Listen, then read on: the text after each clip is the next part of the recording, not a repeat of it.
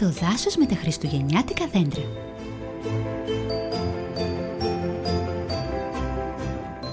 Στη βορειότερη άκρη του κόσμου, πέρα από εκεί που έχουν φτάσει ποτέ οι άνθρωποι και που όλοι νομίζουν ότι δεν υπάρχει τίποτε άλλο παρά μόνο χιόνι και πάγος, εκεί βρίσκεται μια χώρα γεμάτη παιδιά. Τι λένε η χώρα μέσα στο μεγάλο τείχος, γιατί γύρω από τη χώρα αυτή υπάρχει ένα τεράστιο τείχος, εκατοντάδες μέτρα παχύ και εκατοντάδες μέτρα ψηλό, χτισμένο από πάγο που δεν λιώνει ποτέ χειμώνα ή καλοκαίρι. Και αυτός είναι ο λόγος που οι άνθρωποι δεν έχουν καταφέρει να ανακαλύψουν το μέρος.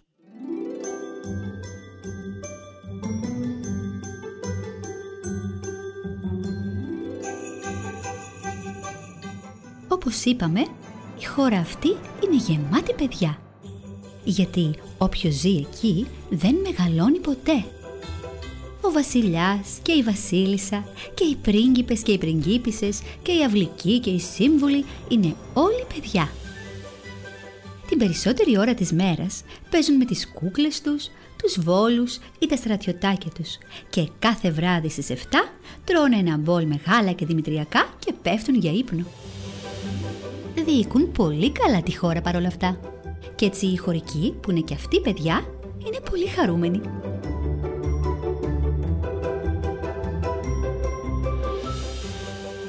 Γενικά, ο τρόπος ζωής των παιδιών στη χώρα μέσα στο μεγάλο τείχος είναι πολύ παράξενος.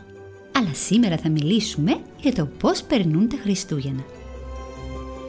Μπορείτε να φανταστείτε πόσο όμορφα είναι τα Χριστούγεννά τους, μιας και είναι τόσο κοντά στο Βόρειο Πόλο, μέσα στο κατάλευκο χιονάκι.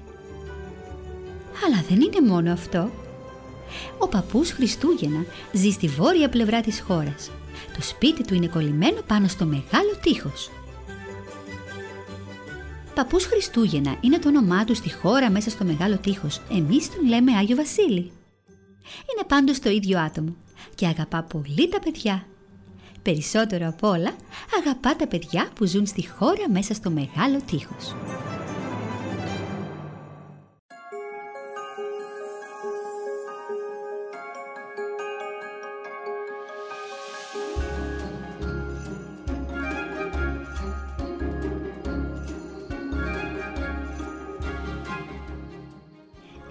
Μεγάλο πλεονέκτημα που έχει η χώρα μέσα στο μεγάλο τείχος είναι ότι έχοντας διαγείτονα τον παππού Χριστούγεννα δεν χρειάζεται ποτέ να αγοράζουν χριστουγεννιάτικα δώρα.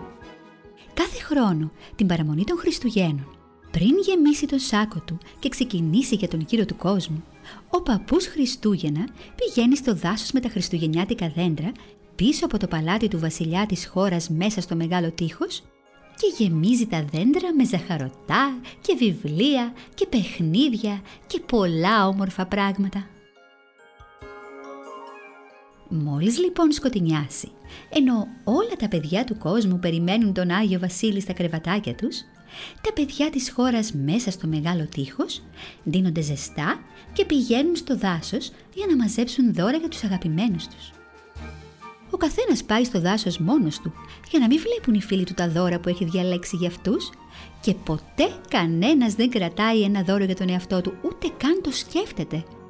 Το δάσος είναι τόσο μεγάλο και υπάρχουν τόσα όμορφα πράγματα που φτάνουν για όλους και περισσεύουν.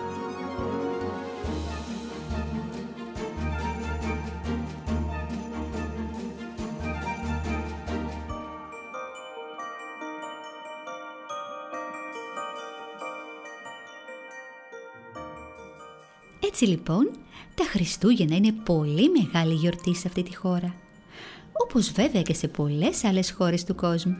Και τα γιορτάζουν με αυτόν τον τρόπο για περισσότερα από 100 χρόνια. Και μιας και ο παππούς Χριστούγεννα δεν μεγαλώνει όπως και τα παιδιά, μάλλον θα τα γιορτάζουν έτσι για τουλάχιστον άλλα 100.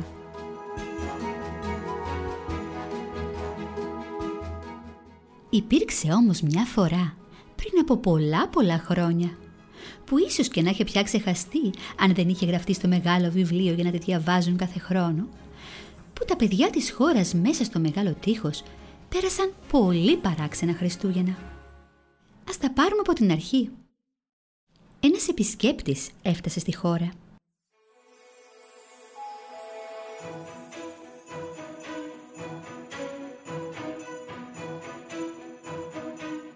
Ήταν ένας γέροντας ο πρώτος ξένος που κατάφερε να περάσει το τείχος μετά από πολύ καιρό.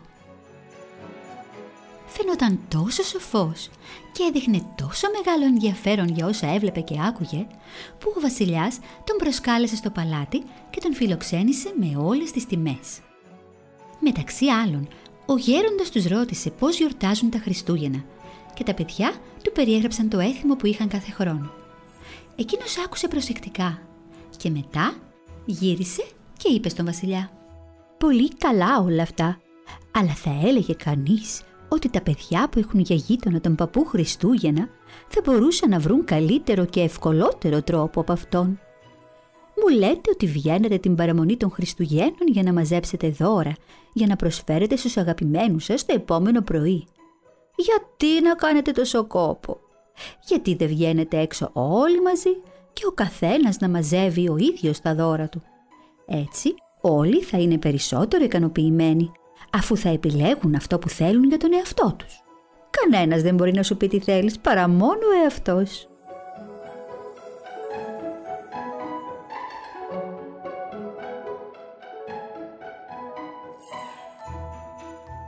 Αυτό φάνηκε στον βασιλιά πολύ σοφό και κάλεσε τους αυλικούς και τους συμβούλους του για να το ακούσουν και εκείνοι.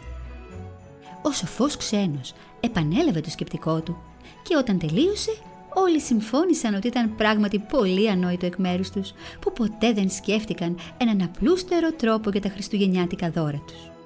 Αν το εφαρμόσουμε, είπαν, κανείς δεν θα παραπονεθεί ποτέ για το δώρο που πήρε ή γιατί κάποιος δεν έψαξε αρκετά για να του βρει δώρο. Ας το ανακοινώσουμε αμέσως και θα το τηρούμε πάντα. Έτσι έγινε η ανακοίνωση και το σχέδιο φάνηκε σε όλα τα παιδιά της χώρας τόσο σοφό όσο είχε φανεί και στον βασιλιά και στους αυλικούς. Όλοι τους λίγο πολύ είχαν κάποιες φορές απογοητευτεί από τα χριστουγεννιάτικα δώρα που είχαν πάρει. Τώρα πια δεν θα υπήρχε αυτός ο κίνδυνος.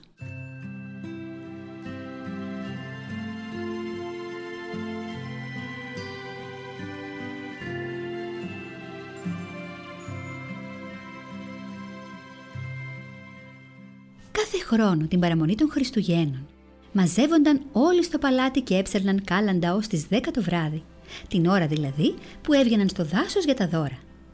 Μόλις λοιπόν το ρολόι του παλατιού χτυπούσε 10 φορές, εύχονταν καλά Χριστούγεννα στον διπλανό τους και έφευγαν για το δάσος.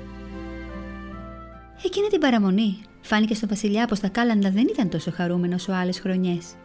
Και όταν αντάλλαξαν τις ευχές, τα μάτια των παιδιών δεν έλαμπαν όπως άλλοτε. Αλλά μάλλον θα ήταν τυχαίο, αφού εκείνη τη χρονιά θα ήταν όλα πιο εύκολα για όλους. Έδιωξε λοιπόν αυτή τη σκέψη μακριά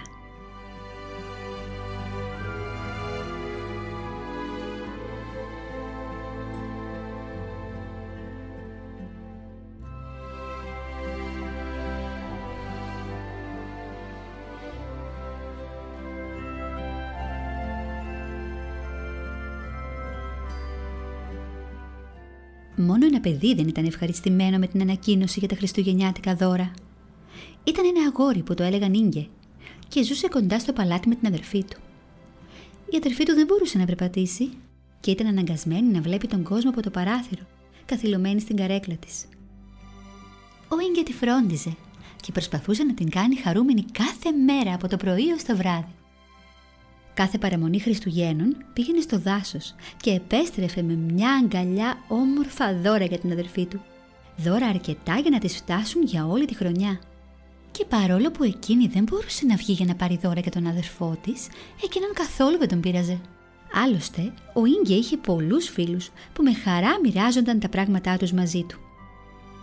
Τώρα όμως, τι θα γινόταν η αδερφή του; Η ανακοίνωση του βασιλιά έλεγε πως κανένας δεν θα έπρεπε να μαζέψει δώρα από το δάσος παρά μόνο για τον εαυτό του. Αλλά η αδερφή του δεν μπορούσε να βγει από το σπίτι. Αφού σκέφτηκε πολλή ώρα, ο Ίγκε αποφάσισε πως αντί για τον εαυτό του θα έπαιρνε και πάλι δώρα για την αδερφή του. Και θα το έκανε με μεγάλη χαρά, γιατί εκείνος μπορούσε να τρέχει και να παίζει στο χιόνι και δεν χρειαζόταν άλλα παιχνίδια, αντίθετα με την αδερφή του που δεν μπορούσε να παίξει έξω. Ο γκε δεν είπε σε κανέναν την απόφαση να ψηφίσει την ανακοίνωση του βασιλιά, γιατί φοβήθηκε πως όλοι θα προσπαθούσαν να τον μεταπίσουν.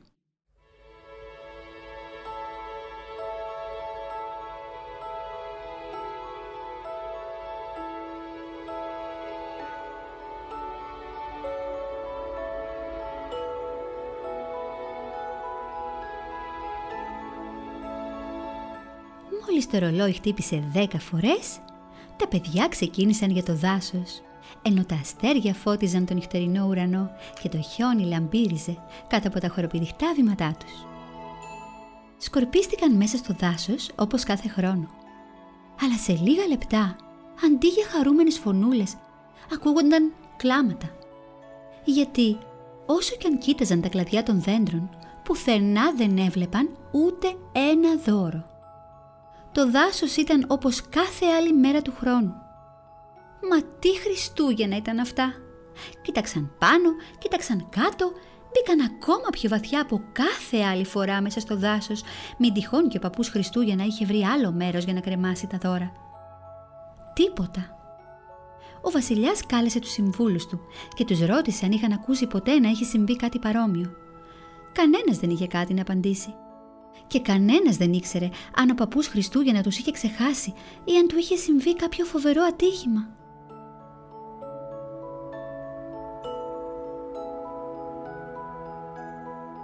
Τότε μια ομάδα παιδιών συνάντησε τον Ίγκε φορτωμένο με έναν σάκο που φαινόταν πολύ γεμάτος και βαρύς.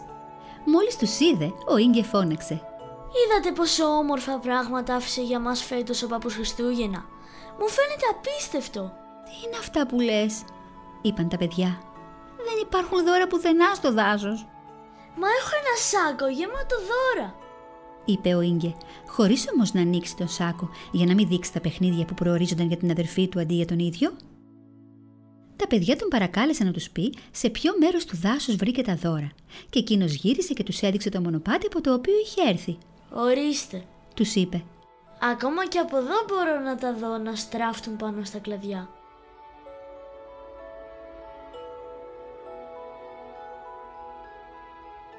Τα παιδιά ακολούθησαν τις πατημασιές του πάνω στο χιόνι ως το μέρος που τους είχε δείξει, αλλά και πάλι δεν βρήκαν τίποτα.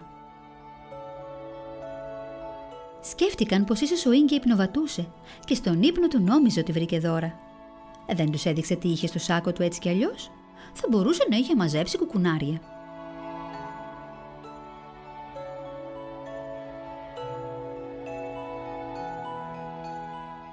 Η μέρα των Χριστουγέννων ξημέρωσε με μεγάλη στεναχώρια στη χώρα μέσα στο μεγάλο τείχος. Όσοι όμως πέρασαν από το σπίτι του Ίγκε, είδαν πάρα πολλά καινούρια βιβλία, κούκλες και όμορφα παιχνίδια δίπλα στην καρέκλα της αδερφής του. Τον ρωτούσαν πού τα βρήκε όλα αυτά και εκείνος απαντούσε απλά «Μας στο δάσος με τα χριστουγεννιάτικα δέντρα φυσικά».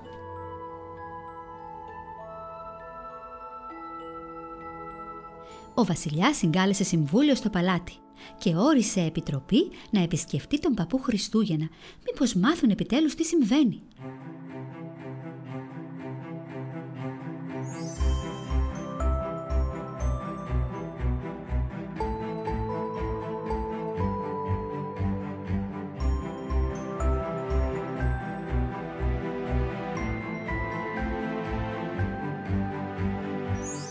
Η επιτροπή ξεκίνησε την επόμενη κιόλας μέρα. Η ανάβαση στο μεγάλο τείχος από πάγο ήταν εξαιρετικά δύσκολη, αλλά οι απεσταλμένοι του βασιλιά κατάφεραν να σκαρφαλώσουν στην κορυφή και κοιτάζοντας κάτω ήταν το σπίτι του παππού Χριστούγεννα. Κατέβηκαν προσεκτικά από την καμινάδα και βρέθηκαν σε ένα δωμάτιο όπου ο παππούς Χριστούγεννα κοιμόταν του καλού καιρού δυσκολεύτηκαν πάρα πολύ να τον ξυπνήσουν, γιατί συνήθως μετά από την πιεστική του δουλειά για την παραμονή των Χριστουγέννων, κοιμόταν για καμιά κατοστή μέρες για να ξεκουραστεί. Μετά από πολλή προσπάθεια, ο παππούς Χριστούγεννα ξύπνησε και ανακάθισε στο κρεβάτι του τρίβοντας τα καλοσυνά τα γαλάζια μάτια του. Ο πρίγκιπας που ήταν ο επικεφαλής της αποστολής είπε Παππού Χριστούγεννα, ερχόμαστε εκ μέρους του βασιλιά της χώρας μέσα στο μεγάλο τείχος για να σε ρωτήσουμε γιατί μας ξέχασες φέτος και δεν άφησες καθόλου δώρα στο δάσος; Σας ξέχασα, είπε ο παππούς Χριστούγεννα. Εγώ δεν ξεχνώ ποτέ. Τα δώρα ήταν εκεί. Απλώς δεν τα είδατε. Αλλά τα παιδιά του είπαν πως είχαν ψάξει προσεκτικά και δεν βρήκαν τίποτα που να μοιάζει με χριστουγεννιάτικο δώρο σε ολόκληρο το δάσος. Μάλιστα, είπε ο παππούς Χριστούγεννα. Για πείτε μου όμως, μήπως ο Ίγκε βρήκε δώρα για την αδερφή του; Οι απεσταλμένοι του βασιλιά έμειναν σιωπηλοί, γιατί είχαν μάθει για τα δώρα στο σπίτι του Ίγκε και δεν ήξεραν τι να πούν. Λοιπόν, Είπε ο παππούς Χριστούγεννα. καλύτερα να γυρίσετε στα σπίτια σας και να με αφήσετε να συνεχίσω τον υπνάκο μου.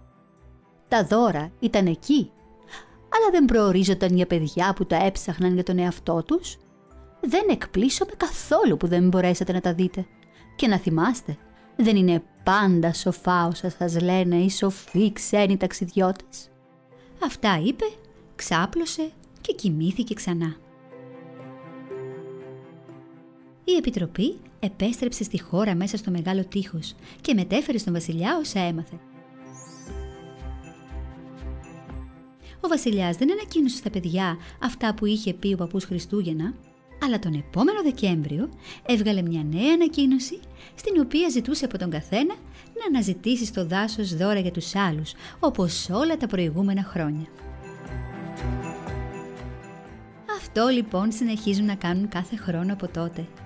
Και για να μην ξεχάσουν ποτέ αυτό που συνέβη, κάθε χρόνο διαβάζουν από το μεγάλο βιβλίο τους την ιστορία για εκείνη τη φορά που δεν βρήκαν χριστουγεννιάτικα δώρα στο δάσος με τα χριστουγεννιάτικα δέντρα.